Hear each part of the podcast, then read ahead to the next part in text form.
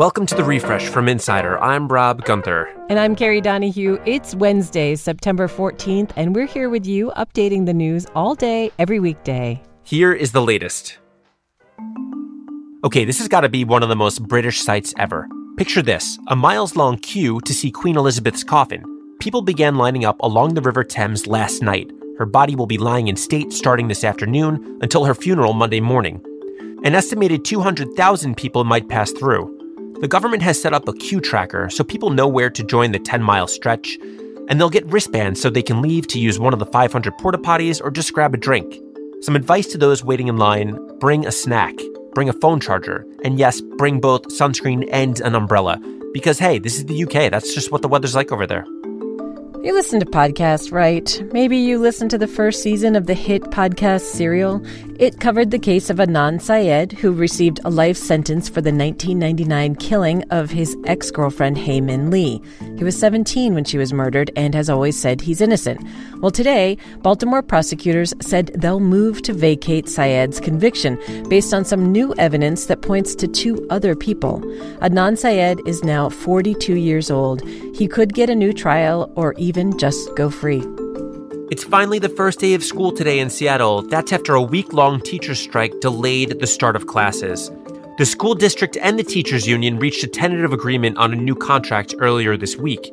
It raises pay, increases mental health staffing, and maintains the ratio of special ed students to support staff. But not everyone is happy. While nearly all of the union's 6,000 employees approved of the strike, only about two thirds approve of the resolution.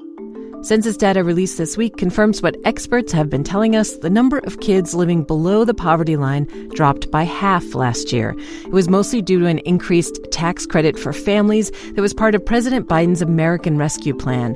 The extra few hundred or so dollars each month took the number of kids living in poverty from 1 in 10 to 1 in 20.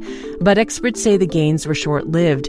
The extra payments stopped in December, and rising costs on everyday things like rent and groceries due to inflation always hit the poorest hardest. U.S. intelligence says Russia has funneled at least $300 million in secret funds to political campaigns in more than two dozen countries around the world.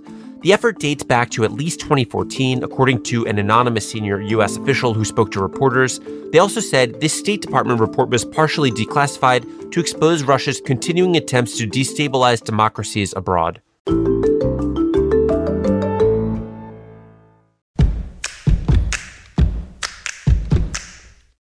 Today and every day, we're updating the refresh from Insider as news happens, so check back whenever you want to know the latest. Coming up, we talk about the tech war between the U.S. and China and why the U.S. will do anything to stop President Xi Jinping from coming out on top. The country's looming rail strike has already left some passengers stranded. Amtrak has already gone ahead and canceled some long distance services, such as those connecting Chicago to the West Coast, in the event that engineers and conductors will strike at midnight on Friday. Even though it's freight workers who might walk out, a lot of passenger trains share the rails, and more transit lines are now being warned that commuters may have to change their plans too. This was a live stream with a difference. Today, a woman in Lebanon streamed the moment she carried out a bank heist to get her own money. People there have been barred from accessing savings accounts for around three years because of Lebanon's financial crisis. The woman told reporters she was left with no choice because her sister needs the money for cancer treatment. And she got it, by the way, the equivalent of about 13 grand. What's more is, she's not even the first person to take this sort of action, or even the last. Just hours later, a man held up another bank to get his cash. In Philadelphia, District Attorney Larry Krasner, a Democrat, is being held in contempt by his state's Republican House of Representatives. A group of Pennsylvania lawmakers representing districts far from the city are trying to impeach Krasner, citing rising crime and murder, but he's refusing to cooperate. The progressive DA was elected twice, both times by wide margins. The impeachment effort is the latest attempt by conservatives across the country to block the wave of left leaning DAs that have been elected elected in recent years. Most friendly bets if you lose, you might wind up owing your friend some cash, maybe a beer. Probably not a colonoscopy. But for Ryan Reynolds, that's exactly what went down with his friend It's Always Sunny in Philadelphia star Rob McElhenney. You see, these two actually own a Welsh soccer team, and Reynolds bet McElhenney that if he could learn Welsh, the language, he would publicly film his colonoscopy. And of course, McElhenney successfully wound up learning a few lines. Nath Ryan betio vun un in dimengali diski Cymraeg. Reynolds filmed his procedure for the charity Lead from Behind, and the craziest part of this story, he actually had a small polyp found and removed. The doctor said it was no laughing matter. This was potentially life saving for you. I'm not kidding. I'm not being overly dramatic. I mean, it, this is exactly why you do this. Okay, you had no symptoms. Yeah. You know, who'd have thought anyone would be excited by a pile of old vomit? But in Utah, paleontologists really have been, because this puke dates back to the Jurassic era around 150 million years ago. The fossilized vomit found in southeastern Utah is thought to be a pile of partially digested frog and salamander bones. Though they're not sure which animal tried to eat the amphibians, this extremely unusual find may offer clues as to what the ecosystem was like back when dinosaurs roamed the earth. Right now, the US and China are in a war over tech, and Insider's Linette Lopez says semiconductor chips are key weapons in this war. Chinese President Xi Jinping is doing everything he can to make sure China becomes the world's leading manufacturer of these chips that power our phones, computers, and even cars. And meanwhile, the U.S. is doing everything it can to stop him. So, Linette, you make a great case for this brewing tension between the U.S. and China, but it all comes down to these semiconductor chips, which seem a little boring. Like, why is it so important?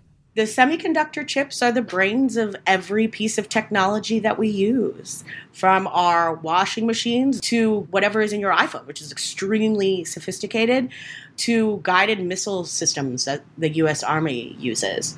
And as technology advances, they're going to get smaller, more dense, and more complicated to make. So it is really important that we have access to these brains that will power the most advanced technology from AI to quantum computing, all the stuff that everyone says is coming. So, Linette, you write that no country in the world is able to make semiconductor chips on its own. Semiconductors are right now a real triumph of global free markets and globalization. There are parts that are made in Europe and only Europe, in Germany or the Netherlands. There are parts that are they're packaged in places like Malaysia and in China. But the most advanced semiconductors are made in Taiwan, about 98% of them. And also South Korea to a smaller extent. The most advanced semiconductors are designed in the United States. But China's hoping to change that. Why? China understands that the country that is able to control the most advanced semiconductors is going to be able to control the most advanced technology of this century. This is something like discovering the internet if you can make the hottest, smallest, densest semiconductors. And founding the internet has given the United States massive wealth and massive power. China's looking to do the same thing. But Linette, it's not working, right? Why is China not reaching its goals?